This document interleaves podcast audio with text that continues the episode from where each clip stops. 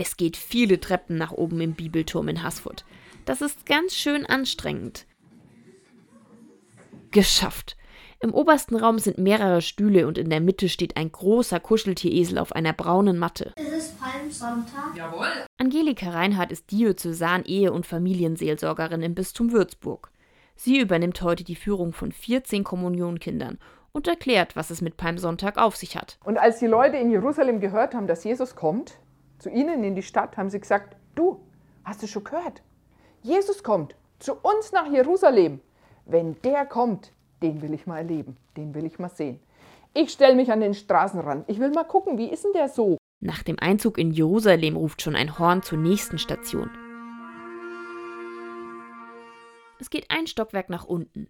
Hier wartet ein gedeckter Tisch auf die Kinder. Sie setzen sich gemeinsam darum und teilen Brot und Wein, also genauer gesagt Traubensaft miteinander, als Erinnerung an das letzte Abendmahl. Um genau diese Stationen in Jesus Leben nachempfinden zu können, gibt es den Bibelturm. Die Idee dahinter ist einfach, erklärt Angelika Reinhardt. Die biblische Botschaft den Menschen verkünden, erzählen, nahebringen, so dass sie ins Leben heute passt und ähm, zu den Leuten von heute passt. Gar nicht so einfach. Doch die Führungen durch den Bibelturm kommen gut an. Ich glaube, das schaffen wir, weil wir in sieben Wochen Fastenzeit zweieinhalbtausend Leute, die die frohe Botschaft von Jesus hören wollen. Wir machen nichts anderes, als die frohe Botschaft erzählen. Und es kommen so viele und wollen sie hören. Ich finde es super faszinierend. Die meisten Gruppen, die den Bibelturm besuchen, sind Kinder.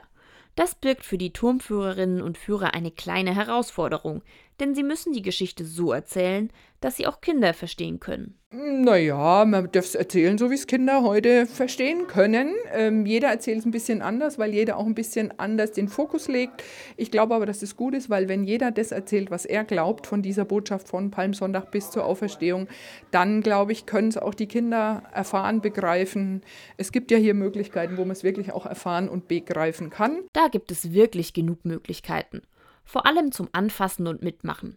Nach einem Besuch beim Thron von Pontius Pilatus, dem Mann, der Jesus zum Tod am Kreuz verurteilt hat, geht es wieder ein paar Stufen hinunter, zur Kreuzigungsszene. Dort dürfen die Kinder eine Dornenkrone anfassen.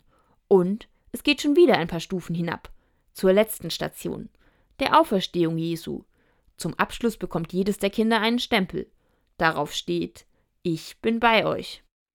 Wie kam die Tour bei den Kindern an? Ich finde gut, dass man auch mal daran erinnert, dass Jesus so viel Gutes getan hat, dass man auch mal in die Kirche geht und einfach noch mal abends dran denkt, was man am Tag so gemacht hat. Schön und ich fand es auch gut, dass ich auch vieles Neues erfahren habe und, und ich hoffe, dass auch ganz viele Menschen ähm, auch wieder mal an Jesus denken und und auch für andere da sind und nicht so für sich. Ich fand es gut, weil ich auch vieles Neues über Jesus erfahren habe.